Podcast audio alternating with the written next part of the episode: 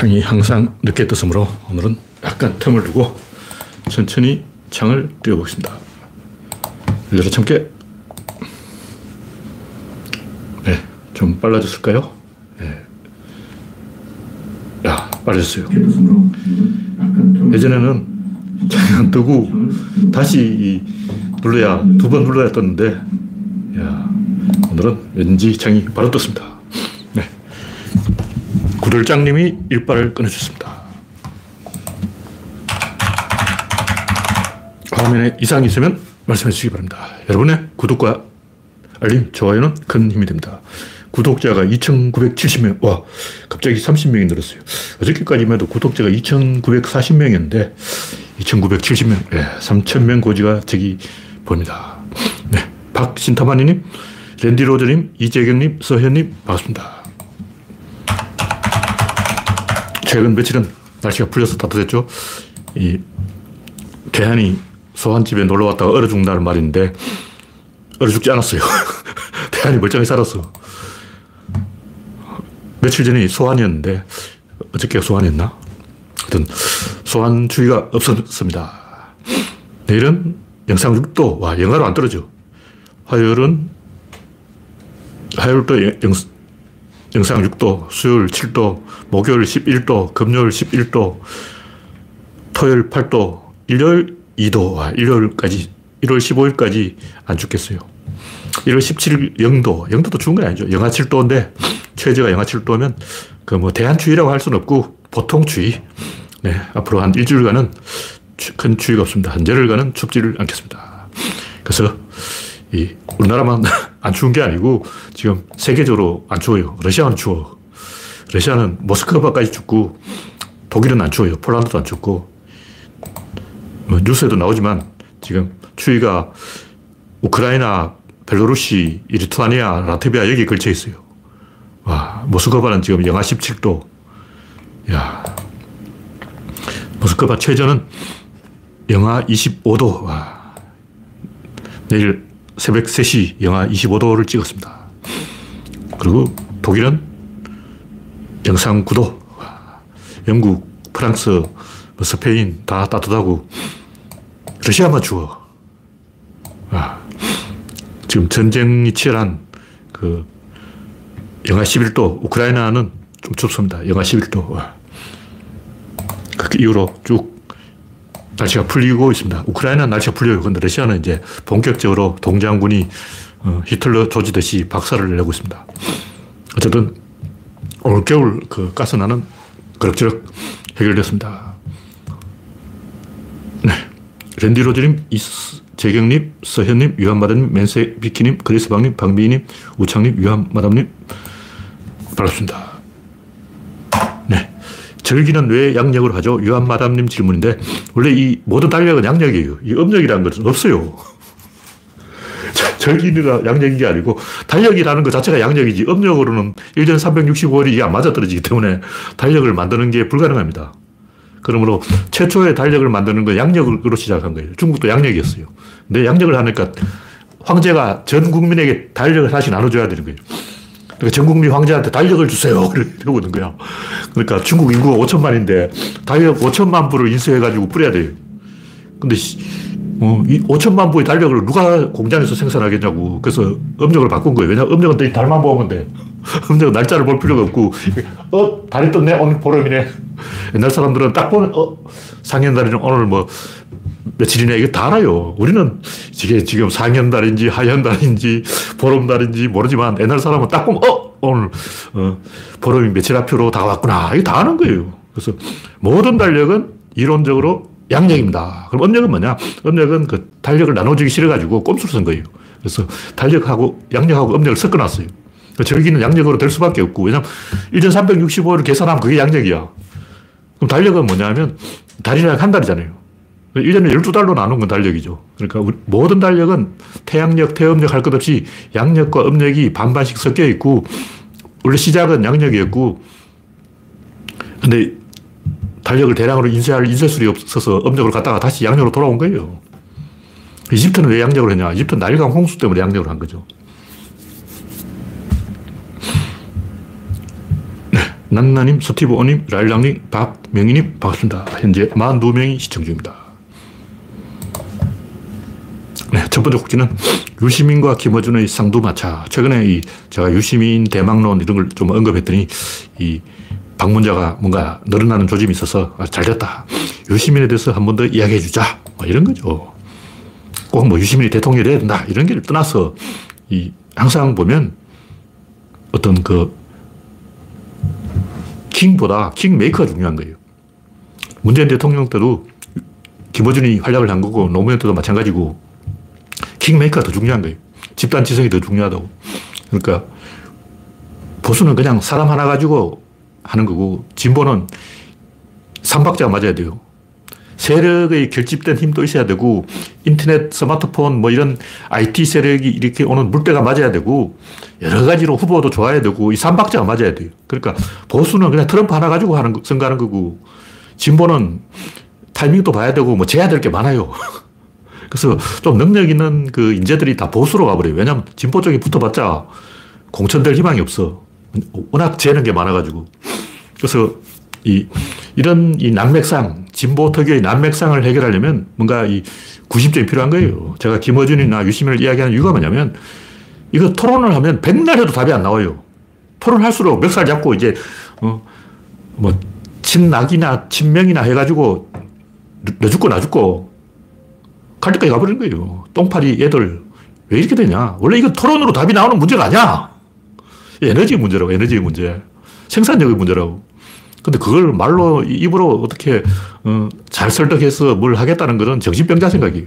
그래서 이 삼박자가 맞아야 되기 때문에 구심점이 필요하고, 이, 뭔가 해, 해 주는 사람이 있어야 되는데, 제가 보니까, 아니, 노무현 다음에 노무현이 없고, 유시민 다음에 유시민이 없고, 김어준 다음에 김어준이 없고, 김대중 다음에 김대중이 없고, 없는 거예요. 아마 찾아봐도 없어. 뭐, 한때는 뭐, 어, 안희정도 있고, 박원순도 있고, 김경수도 있고, 조국도 있고, 유시민도 있고, 와, 우리는 대선 후보가 10명이다. 근데 지금 없어.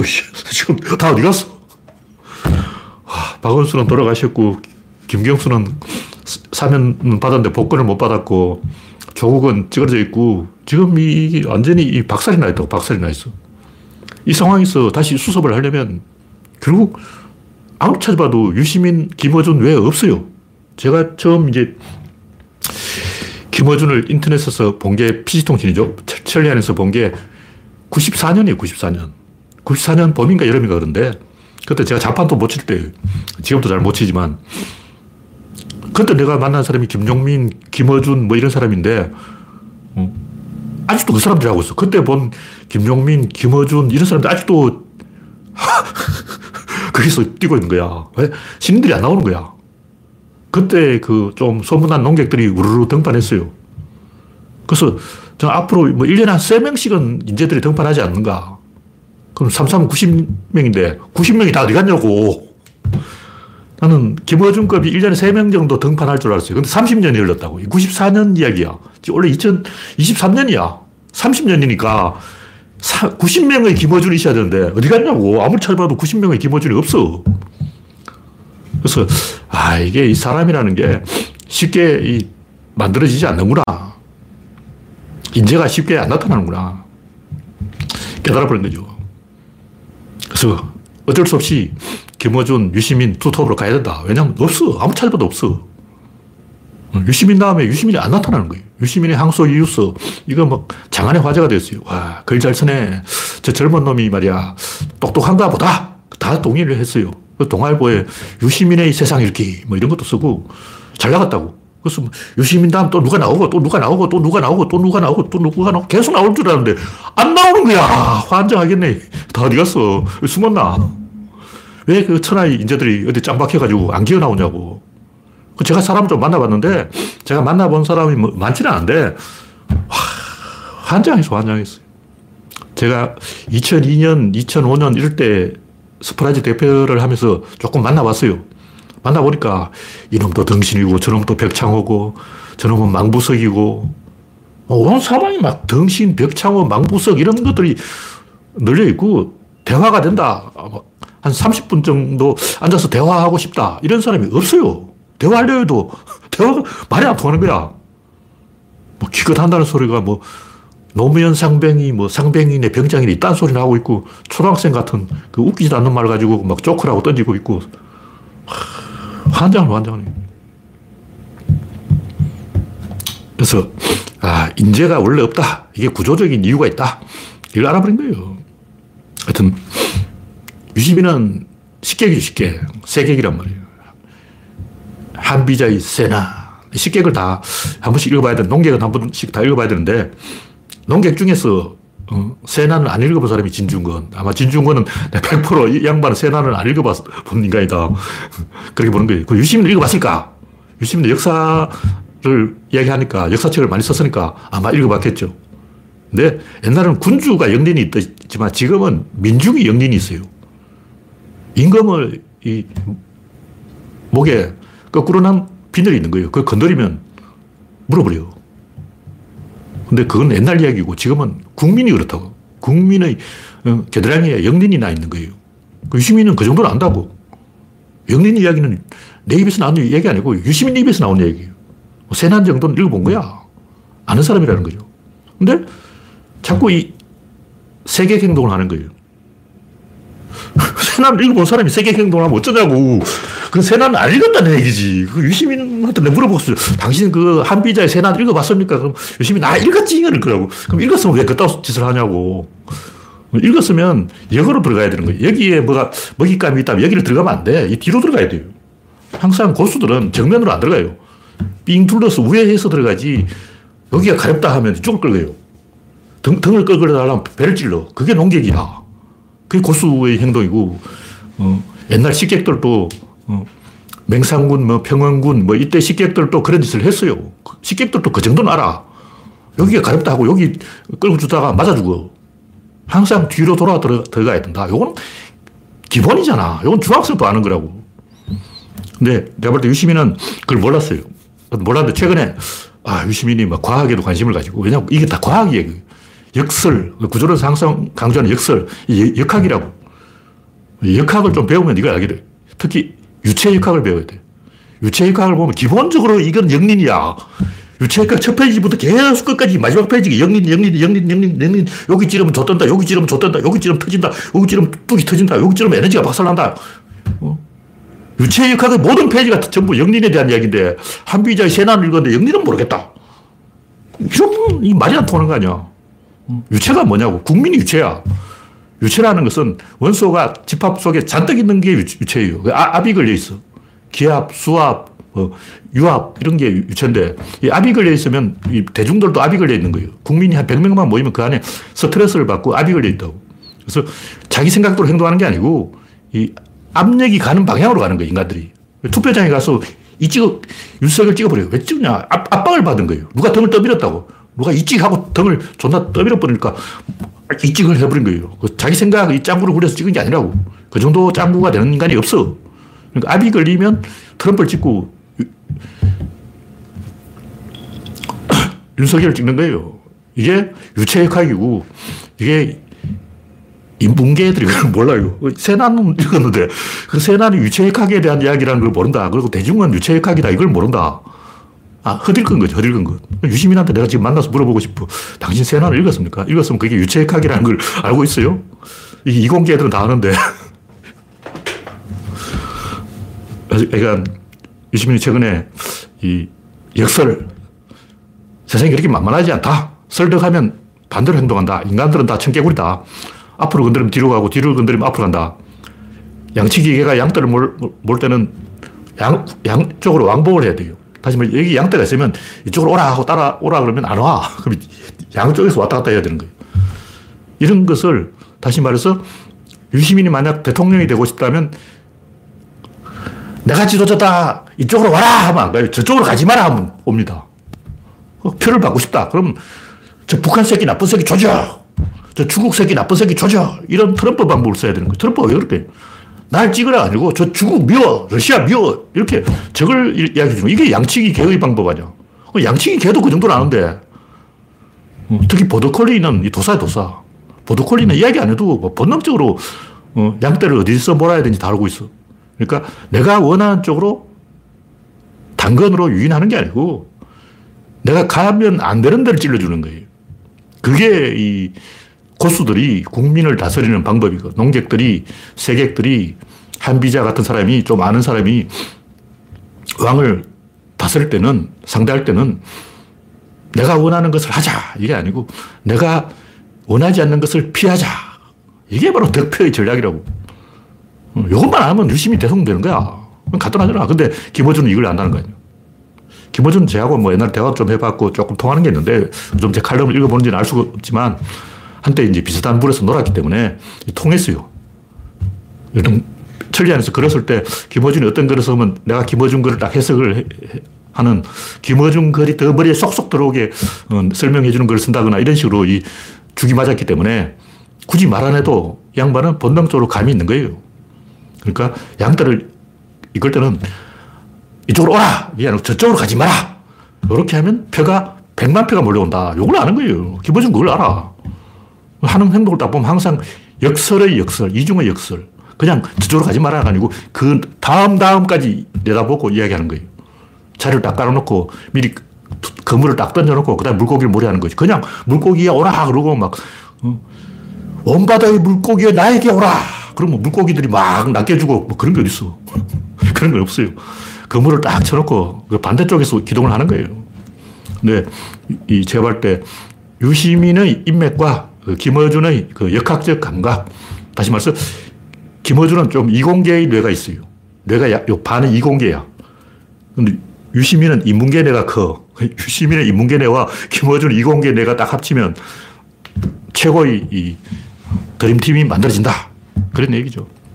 그리고 어떤 사람들은 뭐 김어준이 훌륭한 사람인가 좋은 사람인가 뭐 인격 이런 얘기하는데 이건 조금 이 수준이 떨어지는 얘기예요.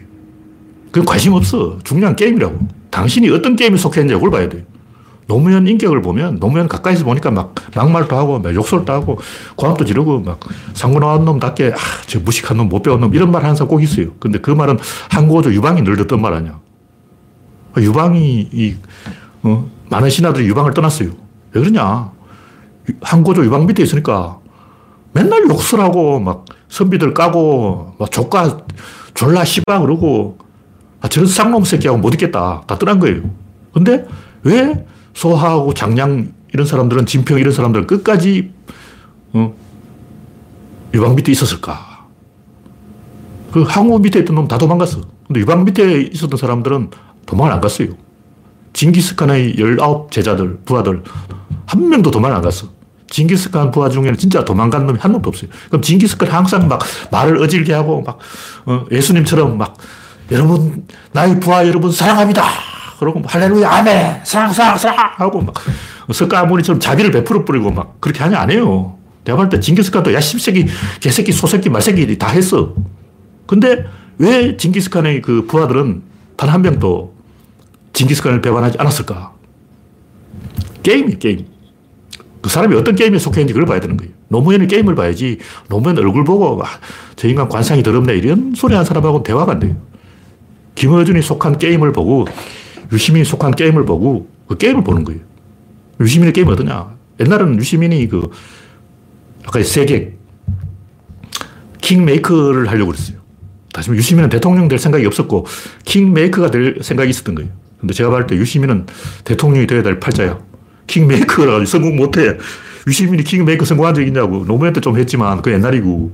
어, 킹메이커는 김어준이 합니다. 제가 볼때 김어준은 킹메이커고 유시민은 킹이야, 킹. 그래서 포지션 조합을 잘 맞추면 게임을 잘 만들면 되는 거예요. 유시민이 해야 될 게임은 킹이지 킹메이커가 아니다. 그 게임을 봐야 되는 거예요.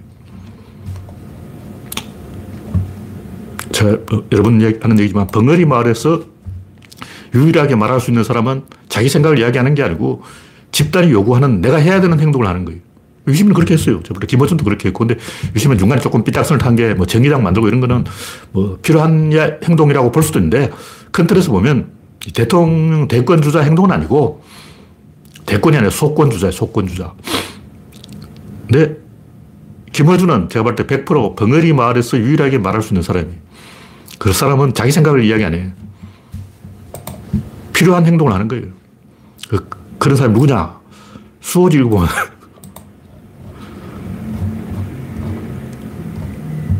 갑자기 그 흑송광이라고 하죠. 흑송광.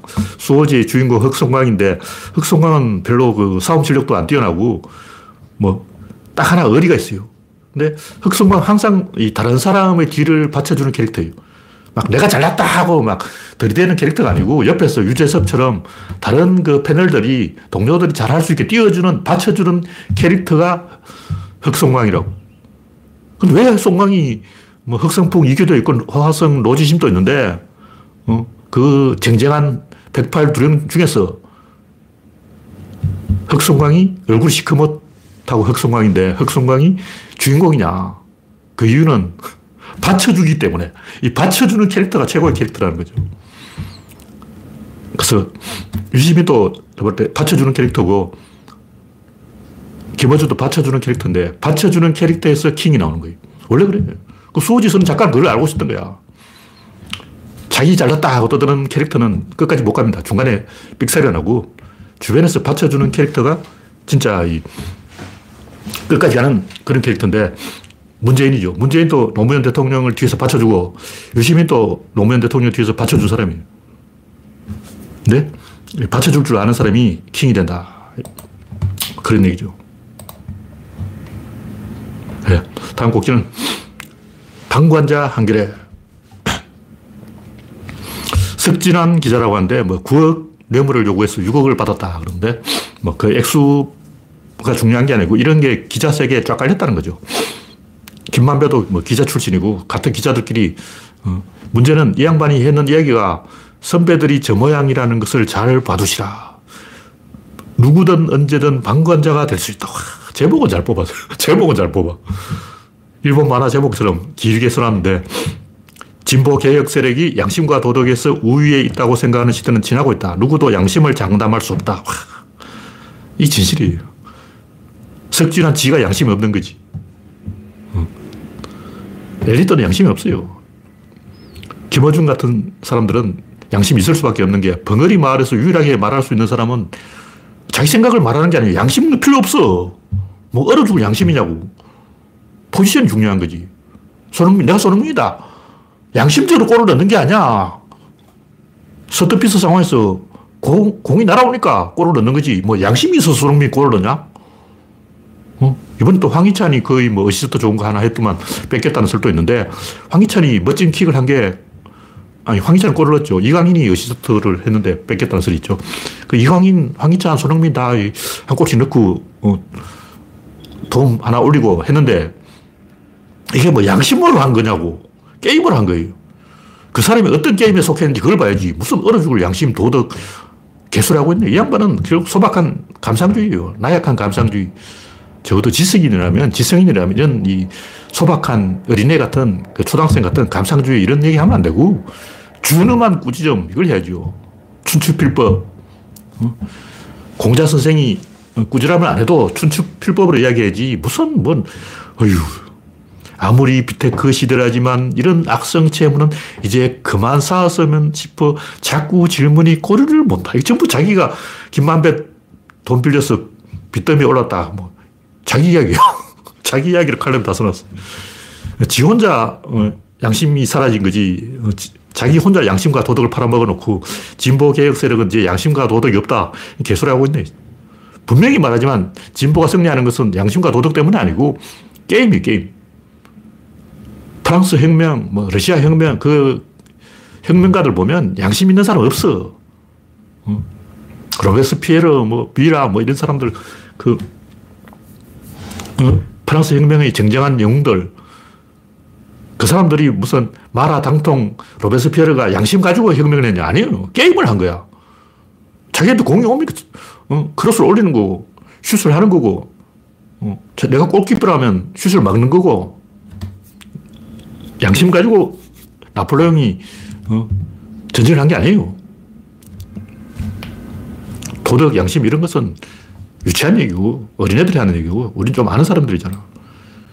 그렇지 않은 사람들은 20, 21세기라는 게임 자체가 미디어가 스마트폰이 SNS가 언론이 신문이 어, 가는 방향을 따라가는 거예요. 그게 묻어가는 거라고. 이제 햇빛이 빛나고 꽃이 피었고 향기가 사방에 퍼졌으니까 열매가 열릴 때가 됐다. 수학하러 가자! 가는 거야. 혁명이라는 거. 내가 혁명가다 치면 저 때려 죽을 부르주아 새끼 죽이자 이게 아니에요. 그건 초등학생들이 하는 얘기고. 2000년 역사에 2000년 동안 씨를 뿌렸고, 어? 밭을 일구었고, 곡식이 자랐으니까 이제는 수확할 때다! 그리고 놔두고 쫓아가는 거야. 그게 혁명이라고. 그냥 타이밍. 지금 가을이고 날씨 좋잖아. 어, 지금 딱 날씨가 개천절 날씨라고. 그러면 수확하러 가야지. 그, 그거라고. 그걸 가지고 혁명이라는 거지. 무슨 뭐 도덕, 양심, 뭐 개코라, 어휴. 얼어 죽을. 말도 안 되는 얘기예요. 상식적으로 생각해 보자고. 동학 농민들이 양심적으로, 어, 동학 농민 혁명을 해서 농민들이 해피해졌나? 아니면 수십만 명이 맞아 죽었냐? 어, 태평천국 운동을 해가지고 몇 천만 명이 죽었어요. 8천만 명이 죽었다는 얘기도 있고 2천만 명이 죽었다는 얘기인데 그럼 뭐 인간이 양심적으로 막 동학 농민 운동을 해가지고 어, 양심과 도덕이 살아서 뭐 잘 되냐? 아니에요. 수십만 명이 죽은 거야. 전봉준, 김계남, 손아중 때문에 최소 30만이 살해됐다고. 그게 양심이냐고. 사람 한 30만 죽이면 양심과 도덕이냐? 좀 생각을 해보라고. 때가 되었으니까 이제 우리 민중들이 일어설 때다. 지금까지 양반 해먹고 이제 민중들이 한번 해먹자. 가을이 되었으니까 추수를 하자고 낯들고 쫓아가는 거예요. 그게 혁명이야. 계획이라는 것은 타이밍 싸움이지 무슨 양심과 도덕 장사하는 건 개수작이에요. 이제 우리 계획 세력이 먹을 때가 된 거예요.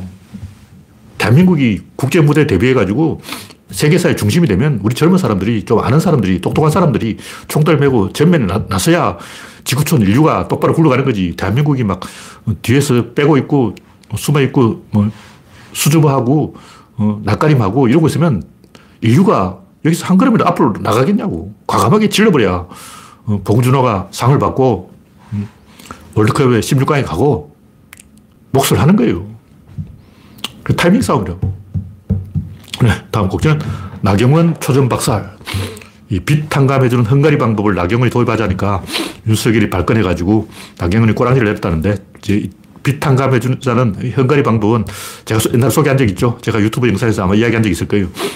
이 일단 5천만 원을 대출해줘.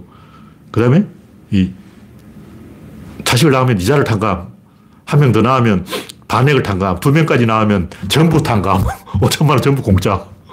이 방법을 쓰니까 헝가리의 그 출산 문제가 해결됐다는 거예요. 뭐 이게 꼭 이렇게 하자. 이게 아니고 하나의 그 방향. 제가 볼때 이거는 한번 연구, 연구해 볼 만한, 시도해 볼 만한 좋은 아이디어다. 이렇게 보는 거예요. 그리고 정 안 되면 이 방법 해야 됩니다. 하다 하다 안 되면 할 수밖에 없어. 왜냐면 다른 방법 다 실패하니까 어쩔 수 없는 거지. 좋은 방법, 나쁜 방법이 있는 게 아니고 이것저것 다 하다 보면 끝까지 가는 방법이 좋은 방법인 거예요. 제가 볼 때 10년 안에 우리나라 이 방법을 쓸 것 같아요. 음, 나경원이 안 하면 우리 민주당에서 이 아이디어를 주워와서 하면 돼요. 네, 다음 곡지는 양현석의 한서희 협박 의혹, 유전 무죄, 무전 유죄. 뭐 별 중요한 내용은 아닌데 한서희가 뭐 양현석을 오빠라고 불렀으니까 협박이 아니다. 뭐 이런 얘기를 하는데 재판부가 비난 가능성이 크다. 이렇게 말하면서도 무죄를 때려버린 거예요. 돈 있는 사람은 봐주는 거죠. 수사하면 증거를 찾을 수 있어요. 수사를 안 하는 거야. 네, 다음은 미국판 줄리 산토스. 미국 하원 의원 중에 공화당 출신의 당선자가 학력, 경력 모든 게 가짜다. 성소수자라 그러는데 제가 볼 때 이 성소수자인지도 조, 사를 해봐야 돼요. 왜냐면 성소수자 아니면서 성소수자 하는 건 굉장히 쉬워. 그 충분히 가능해요. 우리나라는 안 그런데 저 아랍 같은 데 가보면 그런 사람 많아요. 왜냐하면 아랍 같은 데는 초등학생 정도를 어린애를 강간합니다. 남자가. 근데 계속 엉덩이를 그렇게 당하고 있으면 내가 지금, 지금까지 당했으니까 이제 복수를 해야 되겠다. 성소수자가 아닌데도 그런 행동을 합니다. 왜 남성이 남성을 강간하냐. 그 소수자라서 그렇게 하는 게 아니고 그냥 그렇게 하는 거예요. 네, 다음 곡지는 청담동 술자리 어. 그 공익 제보자라는 사람이 김용민하고 지금 싸우고 있는데 김용민도 제가 일면식 있죠. 이 양반한테 해주고 싶은 얘기가 흥분해 있는 사람하고 대화하지 마라. 딱 보고, 어, 제 양반 좀 흥분했네. 어, 다, 그 사람하고 대화하지 마. 흥분이 깔아질 거야. 절대 그 사람하고는 대화를 하는 게 아니에요. 김종민한테 해주고 싶은 얘기야. 김종민이 이 방송을 뭐 듣지는 않겠지만, 만약 듣는다면, 흥분해 있는 사람하고는 절대 대화하지 마라. 그리고 당신도 흥분해 있을 때는 말하지, 말하지 말라. 흥분한 상태에서 말하면 안 돼요. 내가 볼때 그 공익 제보자는 흥분해 있어. 흥분한 사람하고는 정상적인 대화가 불가능합니다. 호르몬을 따라가기 때문에 그런 사람하고 대화하면 안 돼요. 말이 맞냐 틀렸냐 이건 초딩들 따지는 거고 우리 좀 알잖아. 우리가 좀 아는 사람들은 어, 저 사람 흥분했네. 진정해, 진정해, 진정하라고. 대상 대화하네. 네. 다음 곡지는 기독교 근본주의, 정치적 극단주의, 게시판 관용주의 이 삼위일체가 있는데 기독교 근본주의, 정치적 극단주의, 게시판 관용주의 똑같은 놈들이에요. 이게 뭐냐면 권력이라는 거죠, 결국. 이렇게 기독교 뭐 교리가 어떻고, 뭐 십계명이 어떻고, 따질 필요고, 예수가 어떻고, 뭐 예수 말씀이 어떻고, 이 가지고 존나 설명해도 아, 말안 들어. 근본주의자 앞에 당신은 근본주의자, 당신은 이게 틀렸다, 당신은 성경 말씀하고 안 맞다, 당신은 예수에서 벗어났다, 이런 얘기 백날 해봤자 귀에 공구리 쳐놨어. 이미 귀에 공구리 쳐놨는데 그 사람은 왜 대화를 하냐고. 그때 그 사람한테는 당신은 권력을 숭배하고 있다, 이걸 지적을 해줘야 돼요. 왜냐면 인간의 생리가 이게 호르몬이라고. 왜 인간이 종교를 믿냐? 호르몬이에요. 종교 유전자가 있, 습니다 인간은 절대 종교에서 벗어날 수가 없어요. 중국도 마찬가지고 북한도 마찬가지인데 무신론자도 무신론자의 신이 있어요. 뭔가 있어요. 섬기는 신은 없어도 뭔가 있는 거예요. 인간은 종교적 동물이에요. 그러니까 종교적 동물이 뭐냐면 집단에 의존하는 동물이라는 거예요. 종교가 별게 아니고 집단과 이렇게 결속을 하려는 거예요. 집단과 떨어져 있으면 불안하고 이렇게 붙어 있으려고 그러는 거예요. 사람 많은 데 가서 낑겨 있으려고 그러고 종교를 제일 열심히 나라는 축제를 많이 나라. 인도, 뭐, 브라질, 이런 거. 축제가 다 종교예요, 종교. 일본도 왜, 맞설이 왜 하냐? 그게 종교예요. 일본은 뭐 신토를 숭배하는 게 아니고 불교를 섬기는 게 맞설이교 신도예요, 맞설이교. 북한은 뭐냐, 군중 집회. 어. 능라도 체육관에 10만 명이 모여가지고 뭐, 메세게임 하자. 이게 종교예요. 메세게임교. 그러니까 북한은 능라도 교고, 능라도 교회예요, 교회. 어. 그거 하는 게 있다고. 왜 그 축제를 하냐. 축제에 끼어가지고 인파에 치여가지고 왔다 갔다 하면서 방구를 먹으려고 그러는 거예요. 이태원에 왜 사람들이 몰려갔을 거예요? 그 본능이 본능. 말릴 수가 없습니다. 지금도 화천에 그 뭐 산천어 축제 한다고 막 10만 명이 가 있다 그러는데 그게 왜 갔냐고. 가는 이유는 그게 종교라고. 근데 종교는 원래 그 권력적이고 집단의 결속을 추구하고 그 때문에 극단적으로 갈 수밖에 없다. 왜냐면 극단적으로 가야 신도가 모여요. 지난번에 석가와 대바다타를 제가 이야기했는데 대바다타는 소금도 먹지 말자. 소금 안 먹으면 죽어요. 고기도 먹지 말자. 우유도 먹지 말자. 옷도 새 것은 입지 말자. 뭐 이런 엄격한 계율을 만드는데 문제는 그 엄격한 계율을 사람들이 좋아한다는 거예요. 느슨하게 해주면 다 도망가. 오히려 막 빡빡하게 해줘야 좋아 좋아 하고 막 어, 비군이 250개 아니, 비군은 348개, 비구 245개 이 정도 해줘야 와, 좋아, 좋아 하고 막, 어. 조폭들도 보니까 매일 줄 빠따를 맞아요. 야구 빵매로 빠따를 치는 거예요. 하루라도 빠따를 안 맞으면 잠을 잘 수가 없다. 상식적으로 엉덩이 맞으면 아프잖아. 아픈데 왜 그걸 맞으려고 안달을 하냐고. 또 꼭 기어 올라가지고, 어, 잘못된 얘기해서 어, 선배한테 한 대 맞고, 빠따 맞고, 어, 매일 그러고. 왜 그러나? 그게 종교라고. 빠따를 맞아야 잠이 온다. 초복들은 빠따교 신도인 거예요. 네. 다음 곡기는 구조론 이야기. 인간의 문제. 뭐 제가 이야기하는 것은 별게 아니고 주변부 전략이 있고 중심부 전략이 있는데 유시민이 그 무슨 과학 사이트인가 뭐 하여튼 과학자하고 대담을 하다가 아, 이 원자 핵이 있고 전자가 있는데 핵은 가운데 있고 전자는 주변에 있다고. 근데 이런 전자가 다네. 야, 역시 주변이 중요한 거야. 역시 주변이 중요하다니까 과학자가. 그 모르는 소리 하지 말라고. 이게 인문학자의 문제. 이게 어, 주변을 좀 띄워주면 바로 막 흥분해가지고 아 주변 주변 이러고 있어. 참 얼척이 없구만. 이 지구 우주에서 일어난 일의 99%는 핵이합니다. 뭐냐면 핵분열, 뭐 핵융합, 다 태양 중에서 수소가 하는 거 아니야. 그래서 과학자가 하는 얘기가 주변이 중요한 게 아니고 중심이 중요하다. 그럼 두 말이 다 맞는 것 같아. 주변이 중요하다. 중심도 중요하다. 제가 정리하면 주변부 전략이 있고 중심부 전략이 있는 거예요. 근데 이 일장 일단이 있어요. 주변부 전략은 뭐냐 거리가 멀수록 지렛대 힘이 큰 거예요. 그러니까 뭐냐면 여기서 움직이는 건 굉장히 쉽게 꽉 이렇게 움직이면 어떻게 되냐면 상대가 같은 힘으로 맞대응을 합니다. 그러니까 확 치고 올라가는데 상대도 확 치고 올라간다는 거죠. 여러분이 만약 정치를 하고 싶다. 대통령이 출마하고 싶다. 처음에는 주변부 전략을 써야 돼요. 처음부터 중심부 전략을 하면 이게 안철수. 처음에는 주변에 포진하고 있어야 팍 올라가는 가속도를 받습니다. 근데 어느 정도 탄력이 붙었을 땐 다시 중심부로 갈아타야 돼요. 계속 주변에 있으면 팍 올라갈 때 상대도 팍 올라가서 여기서 팍 박아버려서 49에서 찌그러지는 거예요. 51을 못 간다는 거예요. 내가 주변부 전략으로 대통령이 되겠다 하면 49까지는 가는데 51을 못 넘어가는 거죠. 중심부 전략으로 가면 어떻게 되냐. 1만 틀어도 기세에 의해서 파죽지세 확 가버려요. 중심부는 살짝살짝 움직여야 돼요. 이렇게, 이렇게 살짝 까딱까딱 해주면, 중심에서 이렇게 까딱까딱 해주면, 변방에서는 확, 확 움직여. 나무가 바람에 흔들릴 때죠. 이게 나무다.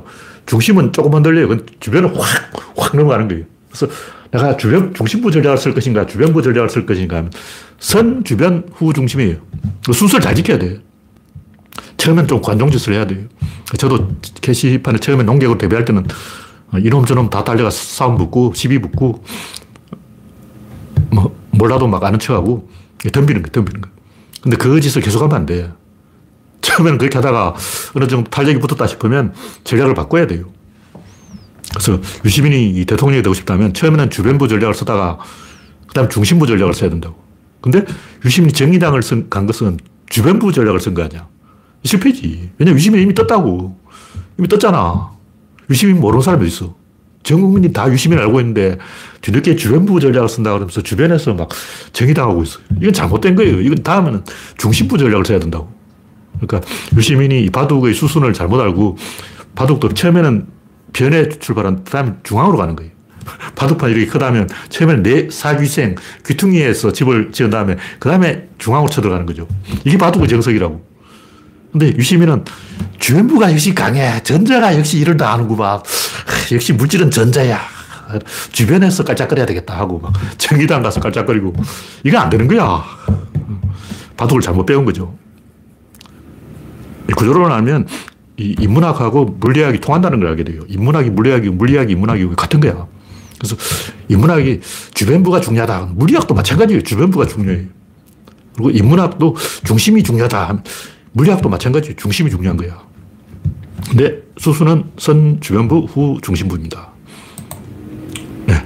마지막 꼭지로 벌거숭이 임금님. 이거는 뭐 제가 여러 번 이야기했던 지구가 도, 둥글 다는 서른 가지 증거. 이건 중요한 게 아니고 중요한 것은 이 엄청나게 자극이 강하기 때문에 아파요, 아파. 막 찌르면 아파. 이게 아프다고. 나는 이 아파, 아파 죽겠는데 사람들이 안 아픈 거야. 눈이 안 아프냐고. 그러니까 아프면 비명을 질러야지. 내가 아파서 막 비명을 지르는데 다른 사람들은 막 안 아픈 거야. 비명을 안 질러. 그래서 이해가 안 돼. 이해가 안 돼. 자, 초등학생 때, 7살, 8살 때, 6살 때 이걸 느낀 거예요. 그때부터 구조론을 연구하기 시작했는데, 예를 들면 지구가 둥글다는 게 문제가 아니고, 이 지구, 이게 볼록, 거울이에요. 볼록 거울. 볼록 거울인데 빛이 반사하면 어떻게 되 산란을 하는 거예요. 사방을 흩어져. 볼록 거울 갖고 테스트 해보라고. 근데 만약 오목 거울이면 어떻겠냐? 오목 거울이면 타버려요. 눈 타버린다고. 바다가 오목 거울이다. 죽는 거야. 사망이야. 근데 바다는 볼록 거울이라는 것을 보면, 어, 볼록 거울이네. 저 중학교 2학년 때 주번이었어. 주번이라 가지고 체육 시간에 나 혼자 이제 교실 지키는데 거울 가지고 운동장에 있는 3학년 선배들 눈에 비쳤어요. 축구하고 있다가 내가 거울로 비추니까 덕달같이 쫓아와가지고 나한테 누가 그랬어? 그러는 거예요. 그래서 저는 어, 구석에 가만히 앉아 있었는데 몰라요. 다른 교실에서 그랬을걸요? 그러고 근데 걔가 날 보더니 이 순한 양처럼 생긴 애가 앉아있는 걸 보고 아, 쟤가 설마 그랬겠나 하고 그냥 갔어요. 갔는데 어, 그걸 미치면 눈 아파. 가끔 보면 그 어, 네이버 본사 특히 그 어디요 롯데월드 그 근처에 그 옛날부터 그, 어, 롯데백화점 때문에 그 타일을, 하얀색 타일을 붙여놓은 거예요. 아파트 외벽이 녹아내린다. 하얀색 타일에 햇빛이 반사돼서 아파트 외벽이 녹아내서 눈을 뜰 수가 없다. 거울 엄청 무서운 거라고. 근데 바다 수면이 거울이라고. 거기서 빛이 비치는데 죽는다고. 눈 따가 미치는 거야. 여러분이 이제 햇빛이 맑은 날 바닷가에 딱 보라. 저게 렌즈란 말이에요. 바다 수면이 렌즈인데. 그래서 엄청나게 강한 빛이 오면 실명한다고. 근데 여러분 실명했습니까? 안 했죠. 왜 여러분 아직도 바닷가에 갔는데 실명을 안 했냐고. 그게 볼록 거울이라서 그런 거예요. 어, 아, 바다는 볼록 거울이구나. 이게 안 보인다는 거야. 아니, 바닷가를 보고, 어, 볼록 거울이 이게 보여야지. 이게 안 보인다는 사람하고 내가 대화를 해야 되겠냐고. 뭐 환장하는 게. 그리고 이 거울은 이 빛의 각도에 따라서 엄청난 차이가 있어요. 다이아몬드 이 브로치를 끼고 있는 사람 보라고. 왜 다이아몬드가 다이아몬드? 다이아몬드와 다이아몬드 아닌 것의 빛의 굴절률 차이는 엄청나게 차이 커요. 일단 무대에서는 프리마돈나가 여기 이 다이아몬드 브로치를 달았다. 근데 조명을 팍 쏘는 거예요. 일부러 거기 조명을 쏜다고. 그럼 관객석에서 볼 때 완전히 막 눈이 부시게 반짝반짝반짝 해요. 근데 그게 다이아몬드가 아니고 뭐 가짜 다이아몬드나 뭐 유리나 뭐 이런 걸 다른 걸로 이렇게 해놓으면 빛의 강도가 10분의 1로 줄어들어요. 다이아몬드와 다, 다이아몬드 아닌 것은 유사품은 10배의 차이가 있다. 1초 만에 전문가들 보고, 어, 다이아몬드로, 이거 알아본다고.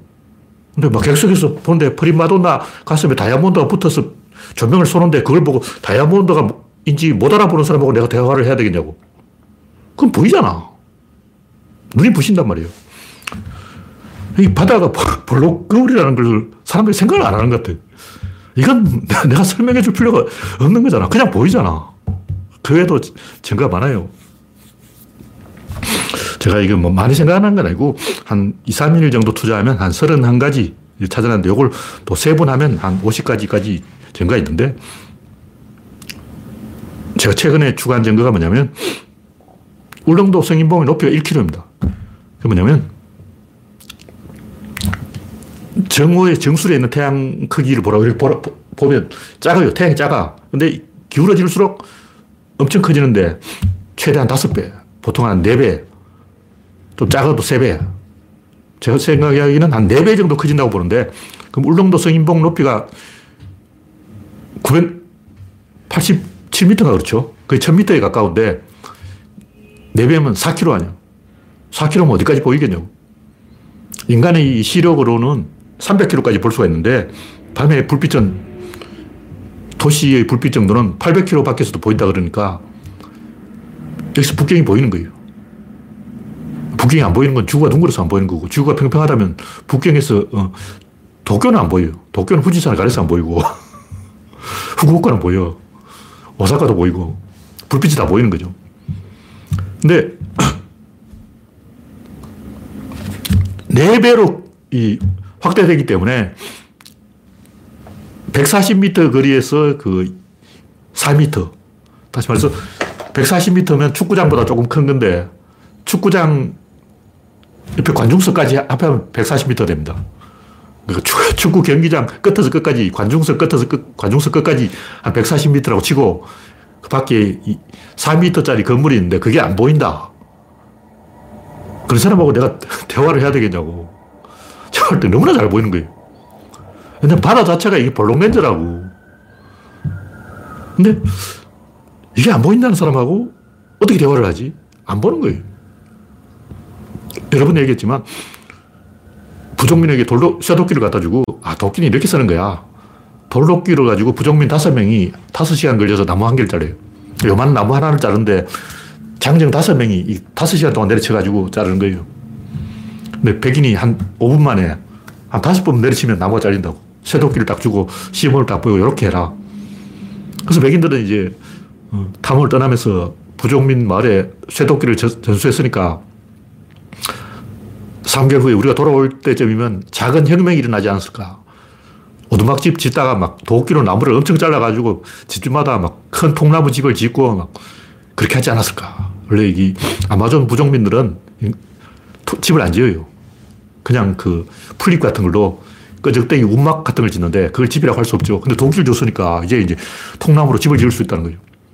그래서 작은 산업혁명이 일어나지 않았을까 이렇게 상상을 했는데 6개월 후에 가보니까 산업혁명 그냥 도끼 버렸어.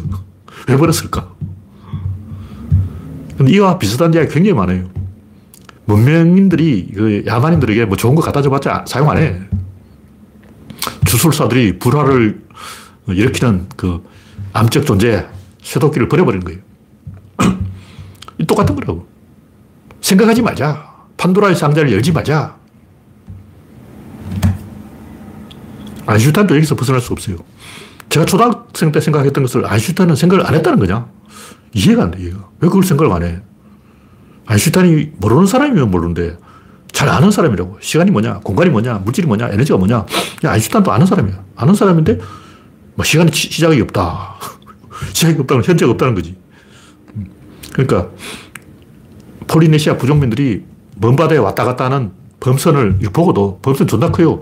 돛대를, 상돛대를 세 개나 세워놨다고. 돛대가 세 개 있기 때문에 상돛도 아니고 서리돛인데 그걸 안 보인다. 이 말이 안 되죠. 근데 작은 카누도 잘 봐. 수평선 끝에 작은 점 하나가 있으면 그게 카누예요. 그 움직이는 거 보는 거예요. 카누가 오는 것은 귀신같이 알아보는데 범선이 오는 것은 안 보여. 마치 구름이나 뭐 자연현상처럼 그냥 무시. 왜 부족민들은 범선을 보지 못할까? 근데 부족민들은 항상 바닷가에서 감시를 합니다. 이웃섬에 있는 그 다른 마오리족이 쳐들어오지 않을까. 아, 감시하고 있어요. 항상 감시하고 있는데 범선이 왔다 갔다 하는데 그건 또 감시가 안 돼. 왜 그러냐? 뭐 여러분 얘기했지만 부족민은 세상 모든 것을 설모 있는 것과 설모 없는 것으로 구분해요. 그래서 아, 저거는 설모 없는 거야. 설모가 없어. 신경 안 쓰는 거죠. 제가 봤을 때, 이, 뭐 지구가 둥근 것은 하나의 예가 그렇고 굉장히 많아요. 제가 만들은 여러 가지 법칙, 뭐 라고 한다의 법칙, 위하여, 어하의 법칙, 극한의 법칙, 무슨 법칙 한 10가지 되는데 이 법칙들을 제가 초등학생 때부터 끌고 모은 거예요. 또 무슨 법칙 없나 관찰을 했다고. 인류 전체가 다 틀렸고 내가 옳다 하는 증거를 찾기 위해서 다시 말해서 나는 찾으려고 찾은 거지. 그냥 우연히 구조를 발견한 게 아니야. 내가 찾으려고 마음먹은 게 8살 때. 8살 때부터 나도 좀 찾아야 되겠다. 인류가 전부 다 띠라다는 증거를 찾아야 되겠다. 내가 죽든지 인류가 죽든지 하나 죽어야 거야. 왜냐면 사람들하고 대화를 해보니까 뭔가 좀 계속 어긋나. 뭔가 일치가 안 되잖아. 거북이가 토끼를 이긴다 그러고 개수라고 하는 거야. 뭐 거북이 어떻게 토끼를 이겨? 납득이 안 되는 거예요. 그래서 거북이가 토끼가 토끼를 이기는 걸로 한다. 라고 한다. 거북이가 토끼가 토끼를 이기는 걸로 한다. 이렇게 이제 이야기하니까 납득이 되는 거야. 납득이 안 되는 걸 납득하려고 그걸 생각하는 거예요. 초등학교 2학년 때 버들강아지가 꿈을 꾼다는 거야. 개코나. 버들강아지가 무슨 꿈을 꾸냐고. 미친 거 아니야. 선생님, 버들강아지가 꿈을 꾼대. 그래서 아, 이 양반이 단체로 미쳤구나. 뭔가 이 좀 납득을 해야 되겠다. 아, 버들강아지가 꿈을 꾸는 걸로 한다. 이러니까 이해가 되는 거라고. 그래서 제가 이걸 하나하나 연구를 해가지고 관찰을 했어요. 새들이 추워서 한쪽 다리를 들고 다닌다. 진짜 새들은 한쪽 다리를 들고 다니까 제가 봤어. 보니까 제비도 한쪽 다리 들고 있고, 비둘기도 한쪽 다리 들고 있고, 오리도 한쪽 다리 들고 있고, 닭도 한쪽 다리 들고 있고, 왜 모든 새들은 다 한쪽 다리 들고 있냐고. 물가에 있는 물새만 한쪽 다리 드는 게 아니에요. 가끔 보면 그 플라밍고가 한쪽 다리를 들고 있으니까 옆에 있는 거위도 한쪽 다리를 들고 있어. 그래서 거위가 플라밍고 보고 따라한다. 그게 아니에요. 원래 모든 새는 한쪽 다리를 들어.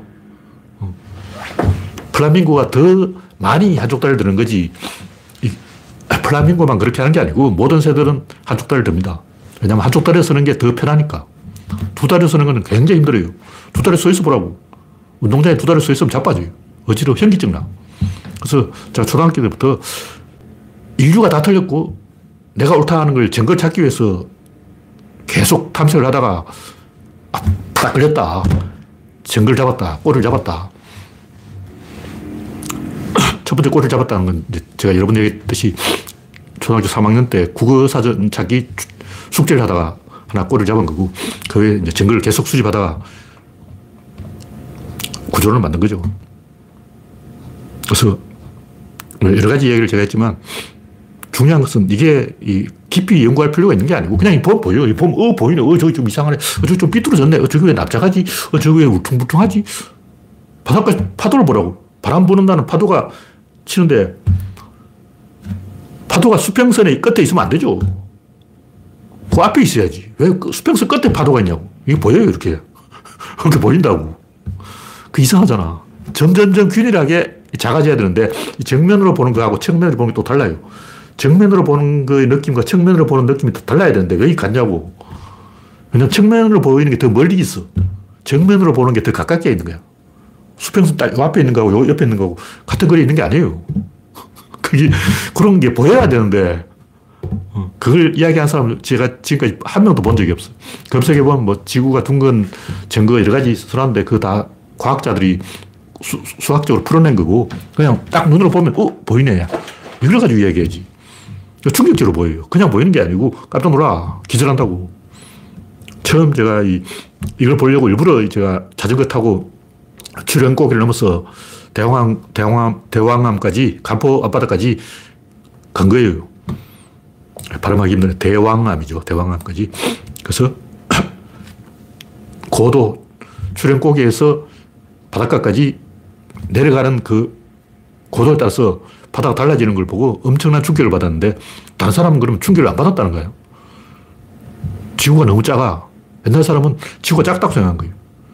왜 작다고 생각했을까? 보니까 작은 거예요. 딱 보니까 어, 작네. 왜 작게 보이냐고. 그럼 지구가 둥그니까 작게 보이는 거죠. 지구가 평평하면 훨씬 더 커 보입니다. 실제로 지구가 평평하다고 생각을 하고, 앞으로, 와, 존나 크네. 오사카가 보여.